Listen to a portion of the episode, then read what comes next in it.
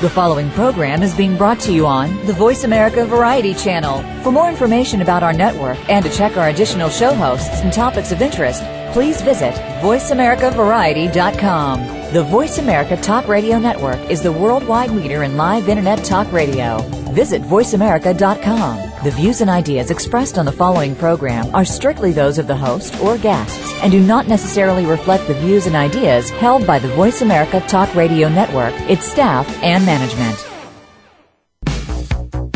Welcome to Disability Matters with your host, Joyce Bender.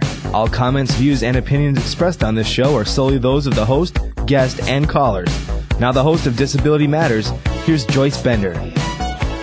And welcome to the show. And I know you know how much I've been talking about this month. I've been talking about this month all year, and guess what? I'll still keep talking about it after our big celebration. But as you all know, this is it coming up the 20th anniversary of the signing of the Americans with Disabilities Month Act. And this month, to celebrate that signing, we have such great guests on the show, like the Thornburghs, like Tony Coelho, but we are starting off the month with a favorite of all of ours and someone that many of you have written into me about, and that is Andy Imparato, a civil rights leader and advocate for people with disabilities, the CEO of the American Association of People with Disabilities, but most importantly, a friend to all of us. As you've heard me say many times, the real deal he is. Andy, welcome to the show. Thank you, Joyce. It's great to be here. Well, it's great to have you here. Now, Andy, I know you weren't on the lawn at the White House because you just told me a few minutes ago you were not.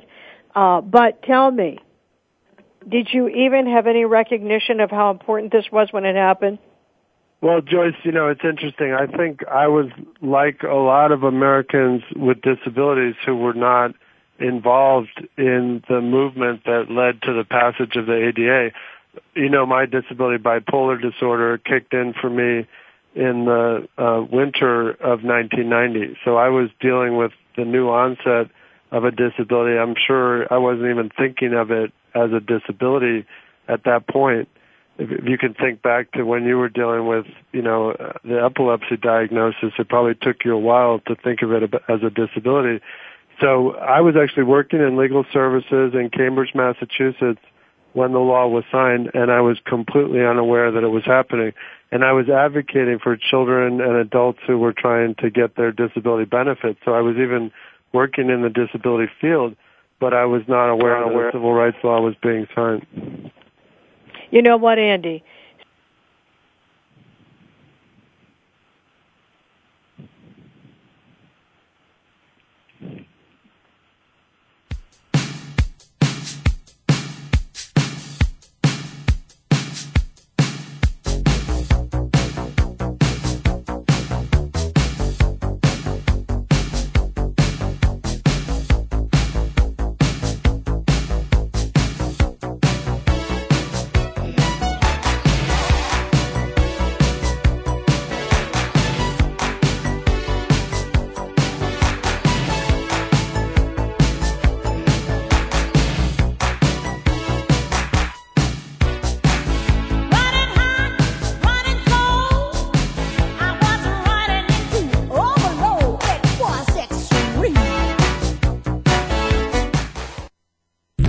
The experts. Call toll free right now 1 866 472 5787 and ask our All Star team to answer your question. That's 1 866 472 5787. Thank you for calling. VoiceAmerica.com.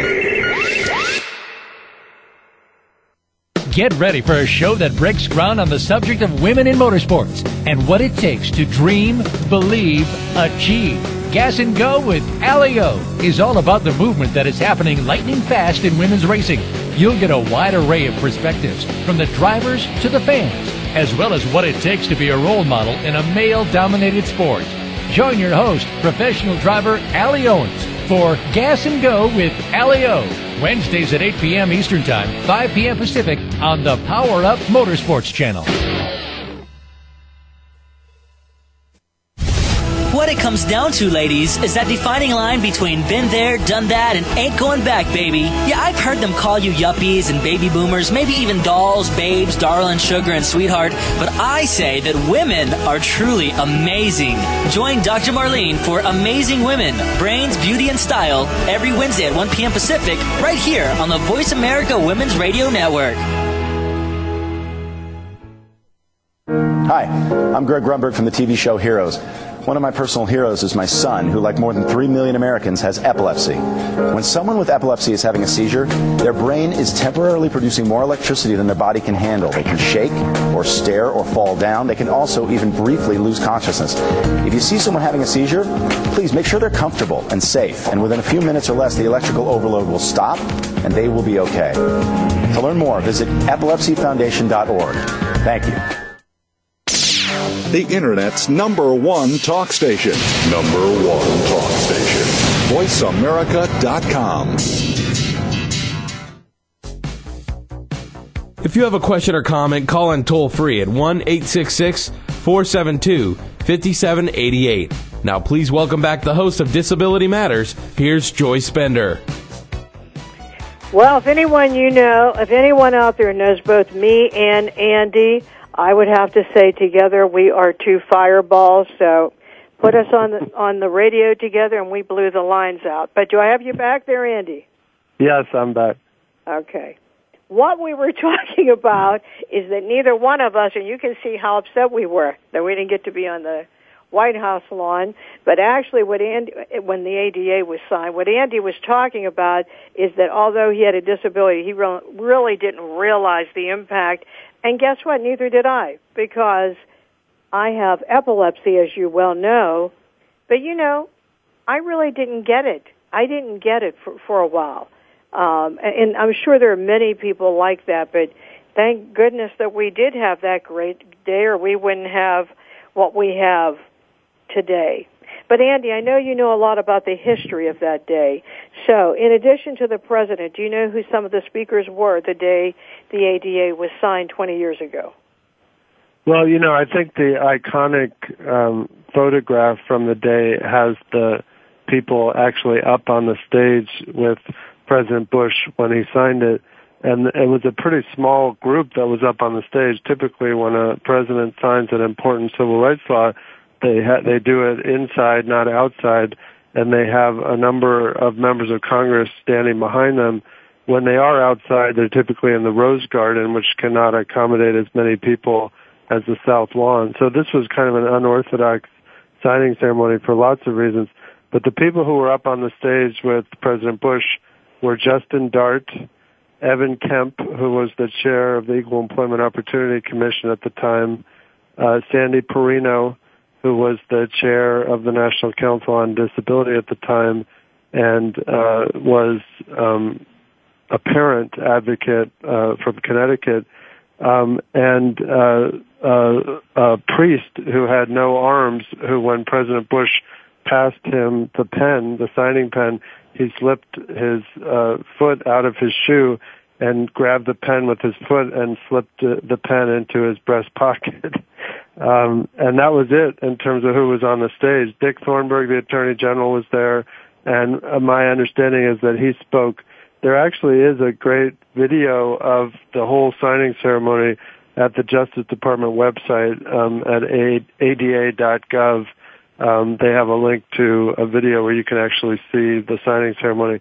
But Joyce, I'm embarrassed to tell you, I don't know who all the speakers were before the bill was actually signed. Obviously, President Bush spoke, but I don't know how many people spoke, and I don't know who they were. Well, I'm very excited to tell you that I got this shadow box I'm looking at with uh, Evan Kemp's remarks on it because I was at a DREDF event many years ago where I wanted this shadow box his wife had put together, um, and it is so beautiful. It's one of my most treasured possessions is this shadow box with a photograph of those people you were talking about, uh, the ADA, the pen, one of the pens, you know, the button, um, and his words, Evan Kemp's words that he was saying that he from the night before that um, he was practicing, um, and, and it does mean so much to me to have that. But why I'm asking you that, Andy, is that it is amazing to me that there are so many people with disabilities that really don't know that much about that day or the signing of the ADA.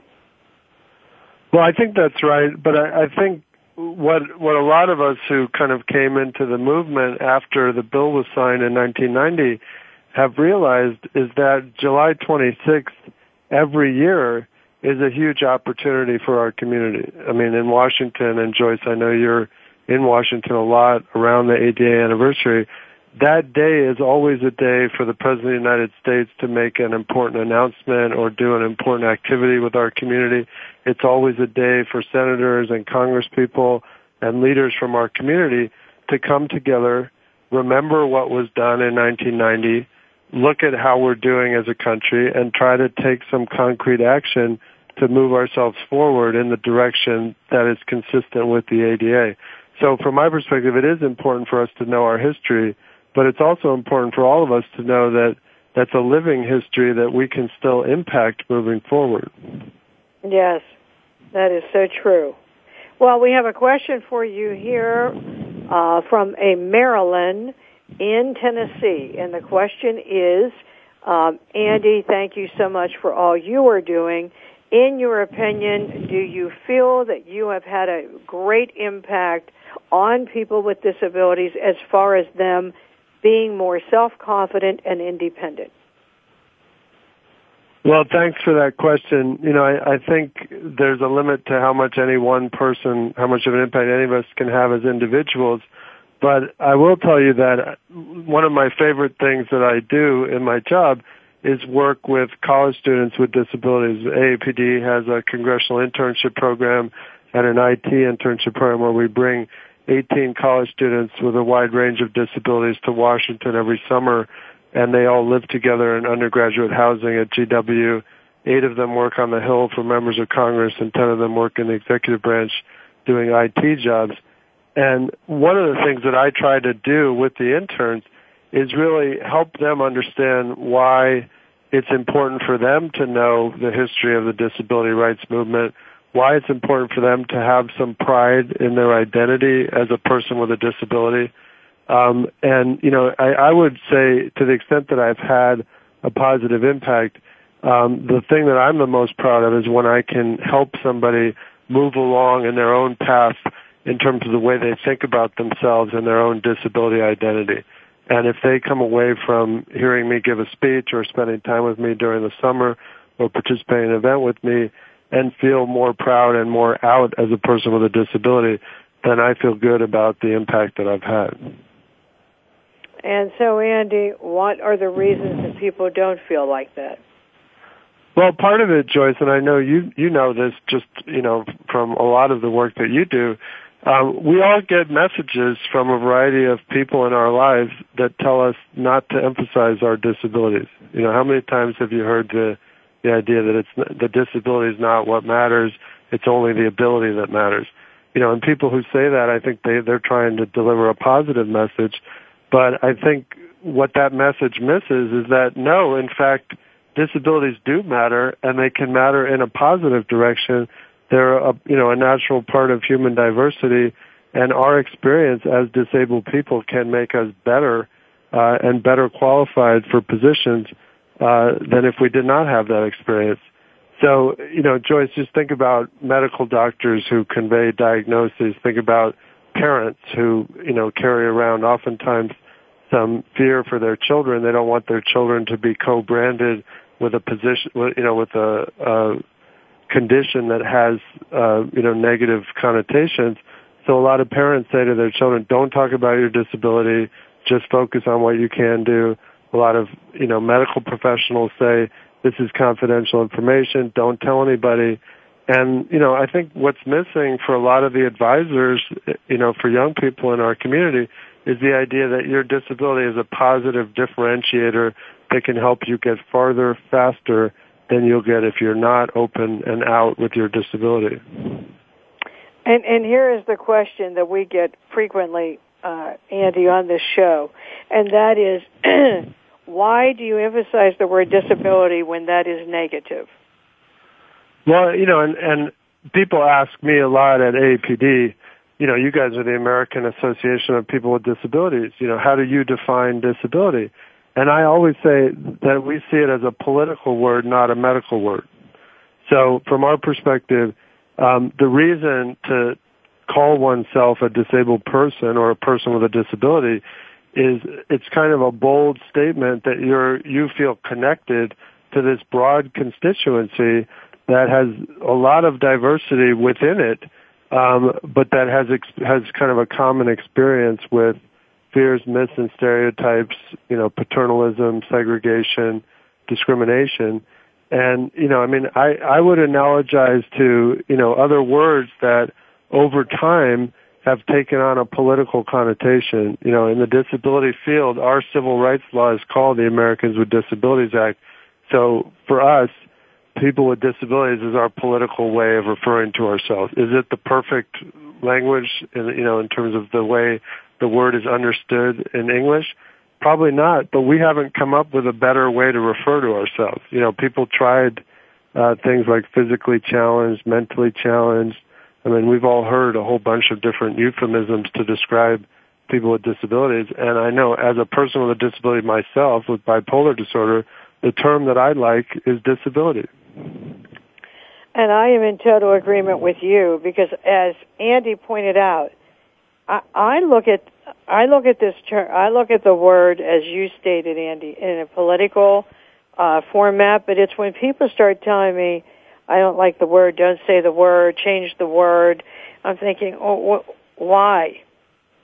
You know, let's get. If you want to get down and dirty here, I am a person living with a disability. I'm living with epilepsy and hearing loss. However, I'm not ashamed. That's part of our culture. That's just part of who we are. But it's when people start all these other things or other ways of saying it that, that I really do feel that that is part of that answer to that question I was asking you before about why do people feel inferior or ashamed, you know, if they are people with a disability. But I know one person that worked to change that, and that was Justin Dart. And Yoshiko, Yoshiko Dart, best wishes to you. This whole month, Yoshiko, the entire month, this month celebrating the 20th anniversary, but as Andy said, every year. Well, of course, be in remembrance of the spirit of the great Justin Dart Jr., who, unlike Andy, I did not know Justin as well, although I always tell Yoshiko he is still with with us. Uh, but anyone listening to the show today, if you don't know about Justin Dart Jr., you better get on Google and start reading about him because he is the father of the Americans with Disabilities Act, uh, a person that lived with polio that really devoted his life to true civil rights and advocacy till the end of his life in 2002. And Andy, I know that you knew Justin extremely well, um, and somehow he traveled, as you know, he and Yoshiko, on the, with their own money, went throughout the United States several times, sometimes with groups up, of people, up to 30,000 people listening to him speak, telling people why they need to get together to get that ADA signed, you know, why they need to call their congressman. Um, and why was he able to do it? This is my question. Well, you know, I, I think there's a lot of ways to answer that question, but you know, from my perspective, um, Justin was a very unique individual. He was 100% committed to a bottom-up disability rights movement. He always understood that the most important people in this movement were grassroots leaders outside of Washington and he did everything in his power to lift up people that were not perceived in a traditional Washington way as being important people. You know, so every time Justin gave a speech, he would acknowledge people at the beginning of his speech, and there were always, you know, folks in that list who were not, you know, uh, people that had big titles or important positions, but they were important to Justin because they were authentic leaders you know, at a at a grassroots level. Um, and they were important because they were, you know, disabled people in the room and non-disabled people in the room who were part of the solution in terms of whatever it was that Justin was trying to make happen. So when he worked on the ADA, he took his own value system and he built a bottom-up grassroots movement that was active in every state. He used the ADA to build a list of, of leaders in every state, and he communicated with that list repeatedly until the day he died, and, and his widow, Yoshiko, continues to communicate with everyone on that list regularly. We all get holiday cards. Many of us get birthday cards. And that was kind of the unique personal approach that Justin and Yoshiko took, and it was very effective. Well, we have started a group of people across the country. It's called the Bender Lead On Team, um, with, with Yoshiko's permission, of course. And young people that want to be leaders that are that also want to stand up when other people are being bullied and that want to help get people referred for employment. Because sometimes we can't reach out and find find people in colleges and universities so in high school so now we have students with disabilities doing that. But i i just want to tell you that um what a difference that makes it makes such a difference you you know when you're keeping in touch with people at that level that is what it's all about but andy i know from the little few years that i knew him he not only had a passion right to the end, but he could get everybody to talk to one another. You know, he could get everyone together. This seems to be a problem we have, getting everyone together. Well, I think, you know, one of the ways that he did that, Joyce, and he did it very effectively and it was very genuine, is, you know, when you were with Justin, you felt genuine love coming from him. And Justin did not turn on and off that spigot. That love emanated from him no matter who he was talking to. and I think, you know, Justin had a way of genuinely making every person that he interacted with feel like they had an important role to play in support of dignity and human rights for people with disabilities and for all people. And, you know, when you have that kind of a way of interacting with people, it brings them together. You know, when you got a phone call from Justin Dart, you return the phone call. You know, when Justin Dart said, I need you to go to this event with me on this night at this time, you showed up, you know, and that happened because you knew that he loved you and he wouldn't ask you to do something if it wasn't important. Well, Andy, that is how I feel about you. So I think with the key thing there is that he was so genuine you know, being a genuine person. Because I always say about Andy, at the end of the day, no matter what, he would put everything on the line if it was to help people with disabilities. And I know Justin was really um, a mentor to you. I mean, I'm sure you miss him very much, but can you share with everyone a little bit about the impact he had on you? Sure. You know, the first time I met Justin uh, Joyce, I was at the White House at an event in the um, Indian Treaty Room, which is in the old Executive Office Building. It's a beautiful space um, in the part of the White House where a lot of the work happens. And um, I was sitting next to Bobby Silverstein, who I was working for at the time with Senator Harkin on the Senate Subcommittee on Disability Policy. And Justin rolled into the room and Bobby introduced me to him and he looked at me with a twinkle in his eye and he said, "You're in a great place." and you know that twinkle in his eye never left Justin for you know I mean I ended up working closely with him for about 10 years the last 10 years of his life and uh you know he just had a way of always making me feel like he believed in me always making me feel important always figuring out roles for me. Um, you know, I remember when I worked at EEOC, I was a special assistant to a commissioner, not a lot of status with my position. And, you know, Justin would always communicate with me like I was the commissioner. and he just, he had that way of just kind of making you feel when he was with you like you were the most important person in his world.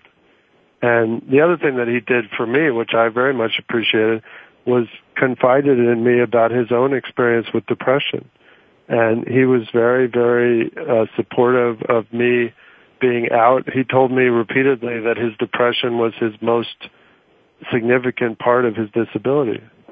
And uh, you know, and, and if you look at the way he lived his life, the way he built our movement, he always made you know authentic leaders with psychiatric disabilities an important integral part of the movement, and that was part of his vision. He did, and I also know that he had uh, many people, specifically when he worked with places where there were people with psychiatric disabilities, to his home on the holidays. I know that was uh, very important to him. But the other thing you said, Andy, it didn't matter who the person was. That's how you know a great leader. Doesn't matter who the person is, they were important to Justin. I mean, the thing that would bother him the most is when you start telling him, wow, what a great person you are, what a great thing you've done, and then right away he'd have to start telling you about, you know, how it's all these other people that do this. And of course, Yoshiko is the same way. She's no different. She also is a very humble, wonderful person. Um, we just need more people like that. And Yoshiko was involved also with the 10th anniversary at the ADA because I still remember that shirt she has. Absolutely. Well, and just one thing that I would say about Yoshiko, she she doesn't like when people single her out for praise, and part of that is I think her personal you know value system. She doesn't like to draw attention to herself. But Justin Dart would have told you and told me repeatedly that he would never have been able to achieve what he achieved without Yoshiko as his full partner. And I fully believe that. Yoshiko was the the fuel and the you know the COO and the CFO and on any given day the CEO that helped Justin Dart do everything that he did. Yes. And I would say Yoshiko power. exactly. Yoshiko power. Lead on, Yoshiko. I know how you are about that power with everyone else, but you're the power, Yoshiko.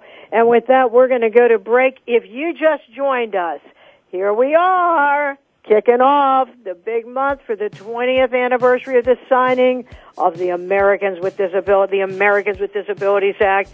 And we have as our guest today, the president and CEO of the American Association of People with Disabilities, Andy Imparato at aapd.com. Don't go away. We'll be right back to talk to Andy.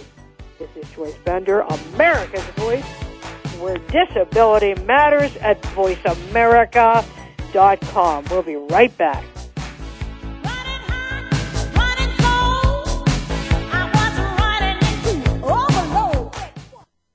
News, opinion. Your voice counts. Call toll free 1 866 472 5787. 1 866 472 5787. VoiceAmerica.com. Women in business today face many challenges in advancing their careers and reaching their goals. There are corporate executives, entrepreneurs, and business owners that have made their mark in business. Now you can learn their secrets and tips. Listen to Women Mean Business as your host, Bonnie Marcus, explores how to thrive in the business environment, navigate the workplace, and climb the corporate ladder. Listen live every Tuesday at 2 p.m. Eastern Time on the Voice America Business Channel and effectively promote yourself today. Are you a wow? A wise, outrageous woman of a certain age who wants thrilling work, vibrant health, joyful relationships, financial freedom, and the new F word, fun, in the next stage of life? Join host Lynn Schreiber in the Wow Zone each week where you'll meet amazing women who are creating lives filled with passion, purpose, and pizzazz. In the Wow Zone, broadcast live every Tuesday morning at 11 a.m. Eastern Time, 8 a.m. Pacific Time on the Voice America Variety Channel. Anything is possible. Hi, I'm Greg Grunberg from the TV show Heroes. One of my personal heroes is my son, who, like more than 3 million Americans, has epilepsy. When someone with epilepsy is having a seizure, their brain is temporarily producing more electricity than their body can handle. They can shake, or stare, or fall down. They can also even briefly lose consciousness. If you see someone having a seizure, please make sure they're comfortable and safe, and within a few minutes or less, the electrical overload will stop, and they will be okay. To learn more, visit epilepsyfoundation.org. Thank you. The Internet's number one talk station. Number one talk station. VoiceAmerica.com.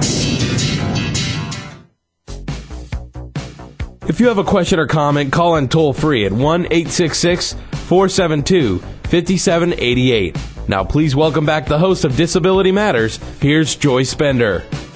And welcome back. If you just joined us, we are talking to Andy Imparato, the president and CEO of the American Association of People with Disabilities. As this month we're celebrating the 20th anniversary of the signing of the ADA. And just for a moment here, you know, I am very proud to serve with Andy because I am on the board of the American Association of People with Disabilities, which is www.aapd.com. And Andy, maybe we should take a moment for you just to talk about AAPD for a few minutes. Sure. Well, you know, I I appreciate Joyce that um, you often have me on your show during the month where we celebrate the anniversary of the ADA because it's also AAPD's anniversary. We were founded on the fifth anniversary of the signing of the Americans with Disabilities Act, and a lot of the folks who came together to found AAPD were the folks who came together to get the ADA enacted into law. People like Justin Dart, uh, John Kemp, Bob Dole Tony Coelho, Pat Wright, a lot of the leaders who had worked together on the ADA worked together to create AAPD, and, and many of them served on the original board of directors. Um, we are a national membership organization. Our mission is to organize the disability community defined broadly so that we have more power politically, socially, and economically. We have a Facebook area, both a fan page and a cause on Facebook. We have a Twitter feed, which is just at AAPD. And we have a great listserv, which is free, called Justice for All, which you can sign up for at aapd.com. So, you know, I encourage your listeners to get involved, to at a minimum sign up for our listserv so that you can be up to date on what's happening in Washington and what's happening around the country as it relates to the ADA. We have a section of our website where we're posting every ADA anniversary event in the country that we know about. And I encourage your listeners to tell us if you have events that we're not, we haven't listed yet on our website. There's an email address on the website that you can send the information to and we'll put it up on our website. All right, that's good. If you're listening all across America, if you're doing something, make sure you get that back to Andy. Again, the website, www.aap.com. Um, and one other thing I want to mention. You know what? if you're not a member of AAPD, you should be. You know, here we are. We want change in America. We want to do. We want to be a powerhouse, which we should be when there's so many Americans with disabilities. But here you have a group that's a cross disability membership group. So easy to join. Why don't you make that part of your ADA celebration? And go to aapd.com, take a few minutes, become a member. Uh, so many benefits to that, but you want to be part of this dynamic organization as we move forward in the future. And again, that's aapd.com. Well, Andy, you know my big thing. You know I talk about employment nonstop. That's really what I'm about. But here we are, celebrating the 20th anniversary of the signing of the ADA, and don't get me wrong, I'm celebrating. Thank God we have this, or we would not have ramps. We wouldn't, you know, you'd still have employment applications saying you have to cite the medication that you take. I mean, we could go on forever about the things that have changed and the access people now have. But there's that one frontier called employment that we have not yet conquered.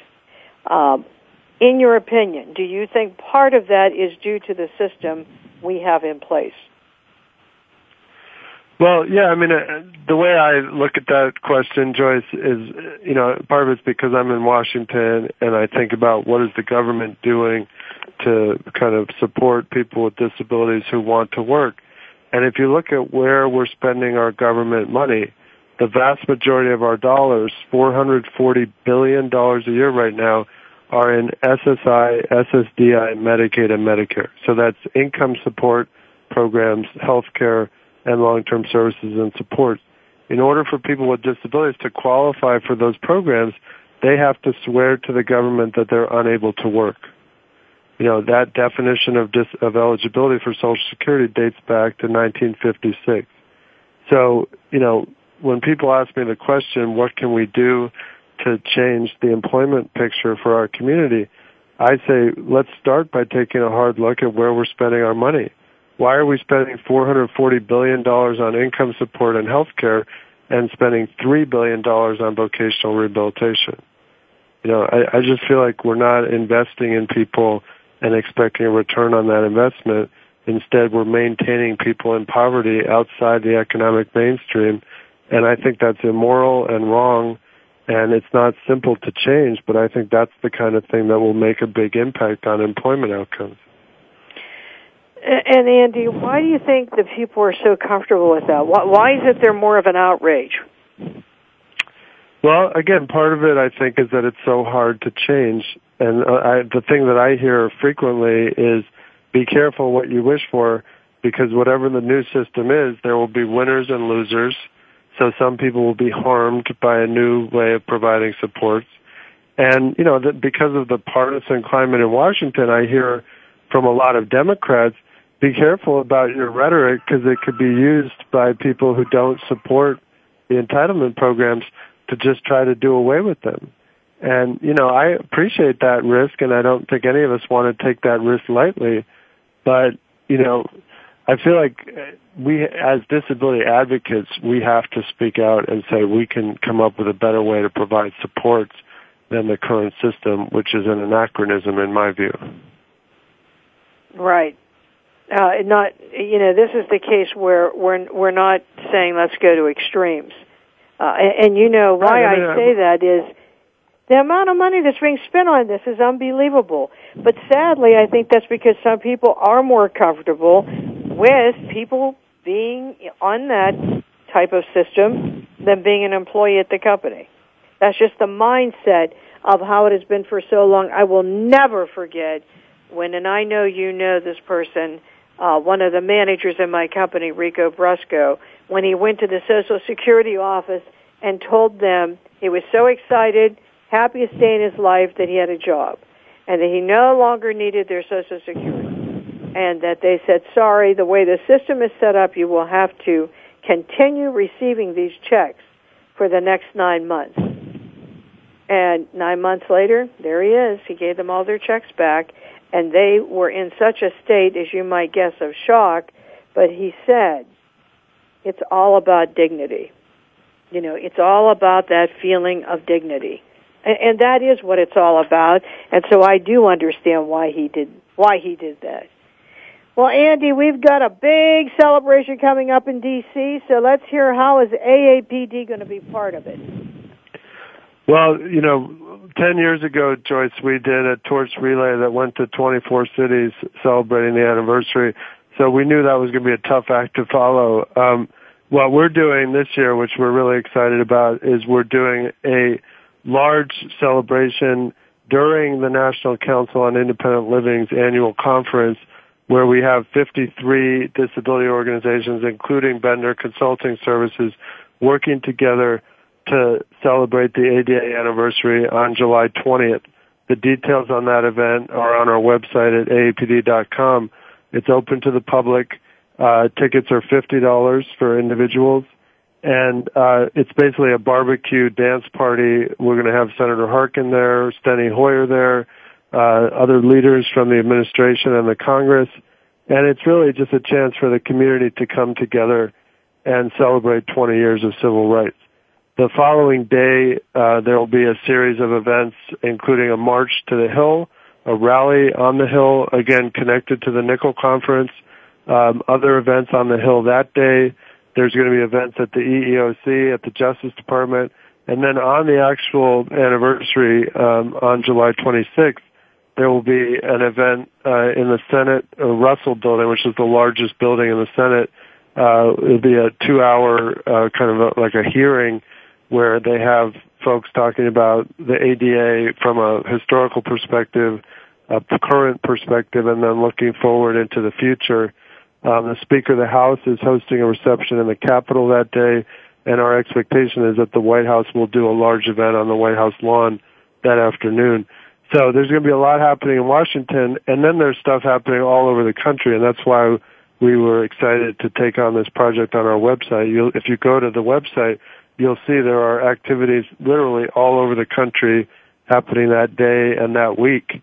And uh, there's a big disability pride parade in Chicago. There's a first time ever disability pride parade in Silicon Valley that's being put on under the leadership of Sarah Triano, who had been involved with the Chicago parade when she was in Chicago. And there's just there's a great event in St. Louis, but there's things that's be happening all over the country. So, Andy, uh, for someone listening to this show right now and they've gone to your website, but even in their area, if there isn't anything happening, like can't they? It doesn't matter what the size is. Um, I mean, really, if you want to do something in your community, I don't care if it's with ten people, you can do it, right? Absolutely. I mean, you know, one thing that I think is a great activity on that day is um, try to host a house meeting with somebody who's running for office where you bring together some folks from your local community, people with and without disabilities, and you ask the candidate to come and talk about what they plan to do for people with disabilities if they're elected. Um, you could uh, ask for an editorial board meeting with your local newspaper and sit down with the editorial board and say, it's been 20 years. You know, this is where we've made progress locally, and these are some areas where we still have work to do, and we could we'd really appreciate, uh, you know, an editorial from your paper calling for our community to to kind of build on the progress and address some of the remaining barriers that people with disabilities experience. So there's a lot of things you can do. You're absolutely right, Joyce. It doesn't need to be an event with hundreds of people to have an impact. And that's really how you get things going with these grassroots events. And any young people listening to the show right now, listen, at your schools, whether it's high school, college, I don't care where you are, you can do something too because the more people that do this, then the more people are going to get out there and understand that this is our civil rights law. That's what it is, folks. It's our civil rights. That is why it is so critically important to you. And I will be very excited if President Obama does something special that day because that too will send a message from him to the disability community. Absolutely. Now, the independent living centers, Andy, do they still go do something even though there's the large nickel conference? Yeah, I mean, part of the reason the Nickel Conference, the National Council on Independent Living Conference, is happening the week before the ADA anniversary is so the leaders who are in Washington for that conference will be able to go home to their home states and do anniversary celebrations at home. So the Nickel Conference goes from July 19th to the 23rd. They'll all go home over that weekend and many of them will be doing events in their home states on the 26th and 27th and that whole week. And I know Kelly Buckland, the head of the National Council on Independent Living, chose to be in his home state of Idaho on the actual anniversary this year uh, instead of staying in D.C. And you know, I appreciate that. You know, he he sent and made a statement there that what happens on the ground in Idaho uh, is is as important, if not more important, than what happens in Washington D.C. Jimmy, he'll be here for the Nickel Conference, then he's leaving. Correct. Yeah, well, isn't that something? Well, that doesn't surprise me about him either. Well, Andy, you know, over the next few years as we, move forward, what do you hope to see AAPD accomplish? Well, you know, it's funny, Joyce. Uh, we had a, a really fun gala celebration this past March where we uh, were able to give an award for the first time, an AAPD Image Award to Stevie Wonder and I know you were there, Joyce, and I know you've you've helped us grow that event from year to year and make it the success that it is. But the I liked what Ted Kennedy Jr. said in the video that Comcast produced uh, after the event. They did a little highlight video, and Ted Kennedy said that his vision for AAPD is that every disabled person in the United States be a member of AAPD. And I think that's a great vision. I mean, obviously, we have 135,000 members, and there are over 50 million people with disabilities. So that's quite a we've got quite a way to go, but it's a great vision. And I think you know when we were founded, the vision was to be like an AARP with 30 million members, you know, and that kind of clout. And I think the big thing that's happened since 1995 when we were founded was our world has become more and more online and we're all connecting with each other in lots of different ways through the internet. So as you know, Joyce, we've been going through a shift at AAPD where we're trying to use Twitter and Facebook and all of these kind of social networking technologies and other online strategies to find people, connect with them with AAPD and connect them with each other. And I think this technology makes that a lot easier and it's very exciting. Yes, I do too, and I, I agree with you. Yeah, someday we'll be saying, where would we be without Twitter? Which is hard to imagine. Um, well, Andy, how about you, before we ask these last two questions, how about you? You know, when you think about your young life, which you're a very young man, um, you know, what, what do you hope when people think about you that, you know, what kind of legacy do you hope that you'll leave? Well, you know, I first of all, I'm not that young anymore, Joyce. I'm I'm going to be 45 in August, so I'm. Yeah, I'm I remember, Andy. I'm 56. As I said, you're a very young man. Go ahead. But I I think if you talk to our congressional interns, they may not think of me as a young young person. But um, they haven't you know, met a lot of the senators yet.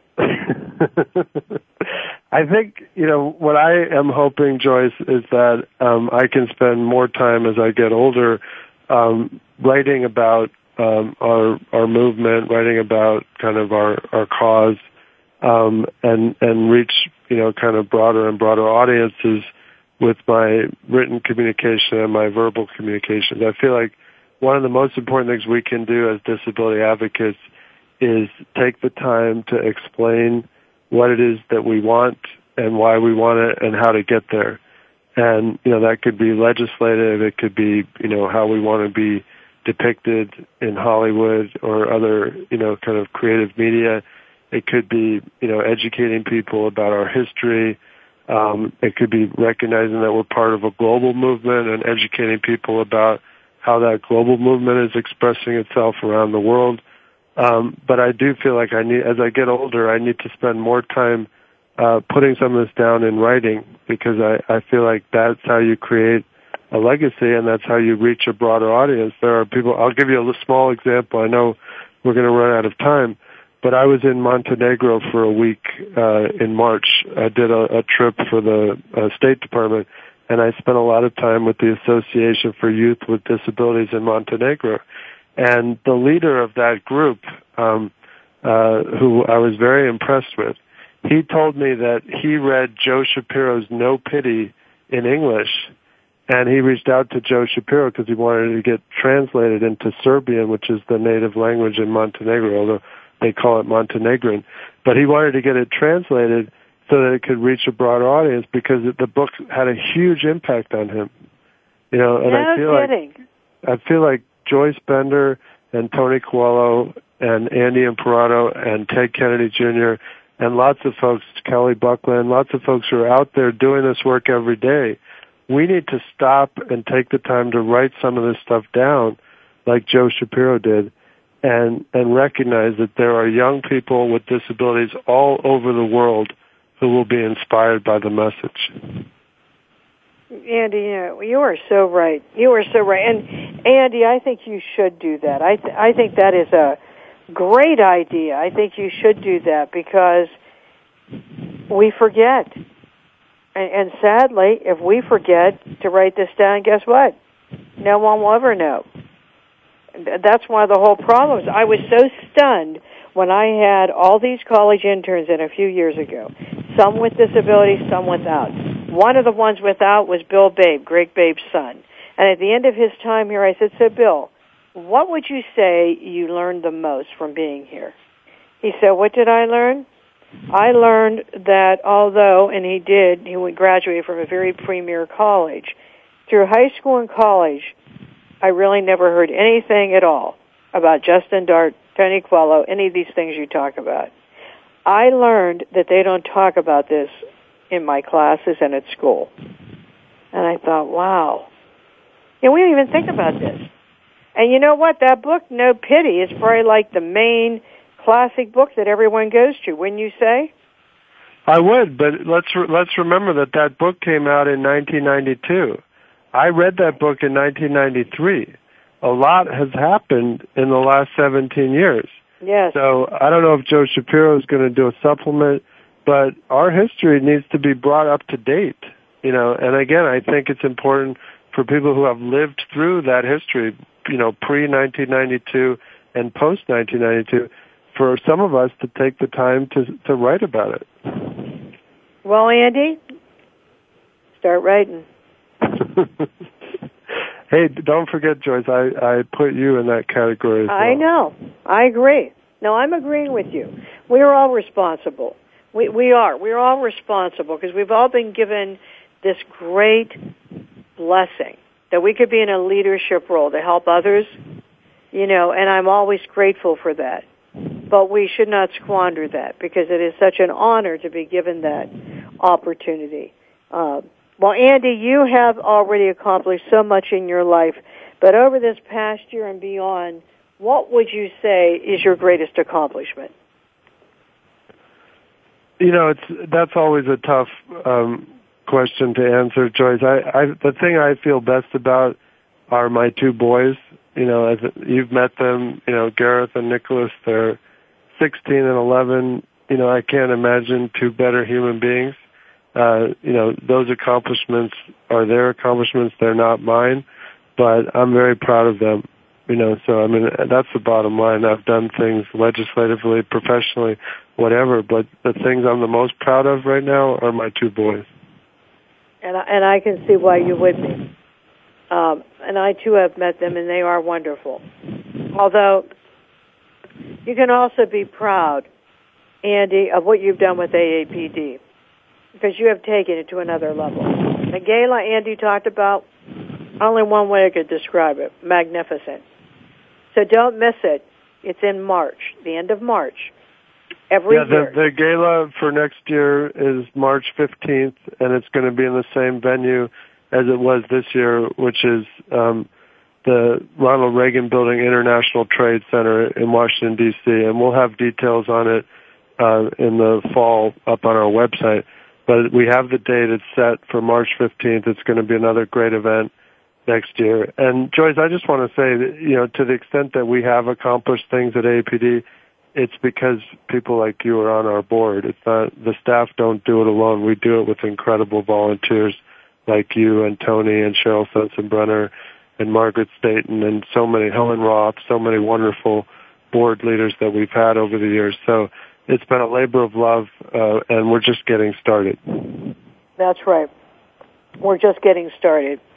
And if you're listening to the show, whether you're a company, young person, older person, I don't care, you need to join. AAPD.com. Go, you can become a member, be part of the excitement, be part of being a leader, a leader in America for change. Well, Andy, what message would you like to leave with our listeners today?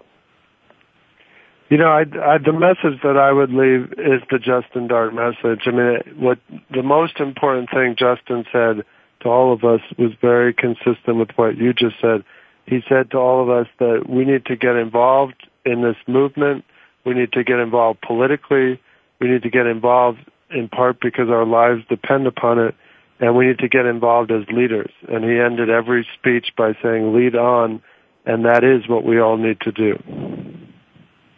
Yes, we all need to lead on. And you know what?